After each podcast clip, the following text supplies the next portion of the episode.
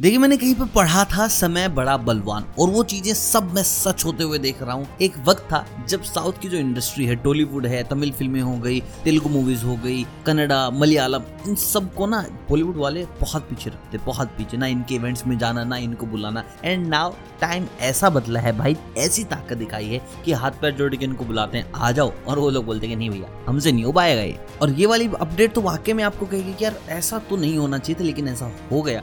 देखिए, सबसे पहले Vicky Kaushal is a great actor movies की उन्होंने, सारी की सारी बहुत फेबुलेंस है और मज़ा आता है उनको स्क्रीन पर देखते हुए। सेकेंडरी चीज़, विकी कौशल रणवीर सिंह की एक मूवी आ रही है जिसका नाम है तख्त, या फिर कहूँगा मूवी आ रही थी।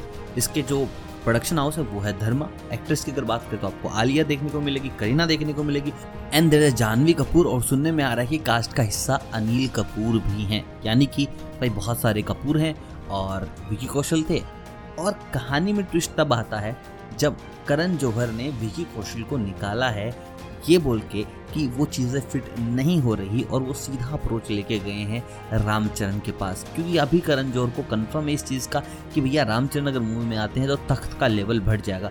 तख्त एक झटके में किंग साइज़ बेड बन जाएगा। इतनी तो काबिलियत और इतना तो चाम इस बंदे के पास है। लेकिन रिपोर्ट अब ये आई है कि जानबूझकर विकी कौशल को निकाला गया था। ऐसा फिट फिट का कोई सीन नहीं है। टू कास्ट रामचरण स्पेशली क्योंकि देखिए रामचरण ने आपने देखा होगा आर आर आर के बाद सबसे ज़्यादा फ़ैन फॉलोइंग लेके गए ना, इस साल तो वो रामचरण ही थे। मगधीरा के टाइम पे हमने उनको देखा था। पीरियड मूवीज़ बहुत अच्छी करते हैं एक्शन बहुत खतरनाक है एंड इस टाइम पब्लिक में क्रेज भी बहुत तगड़ा उनका चल रहा है।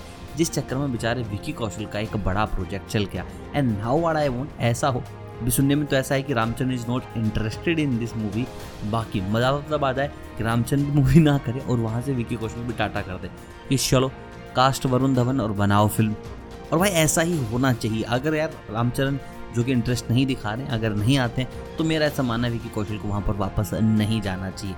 भाई, जिसको लेना है ले लो, आपकी बहुत सारी और मूवीज़ आ रही हैं, हम वो देख लेंगे विकी कौशल साहब, लेकिन यहाँ तो आपको नहीं जाना चाहिए। बाकी आप मुझे कॉमेंट करके बताएँ, जाना चाहिए कि नहीं जाना चाहिए आपके इस बारे में क्या राय है? बाकी मिलता हूँ बहुत जल्द नई अपडेट्स नई बातों के साथ, तब तक आप सभी को अलविदा।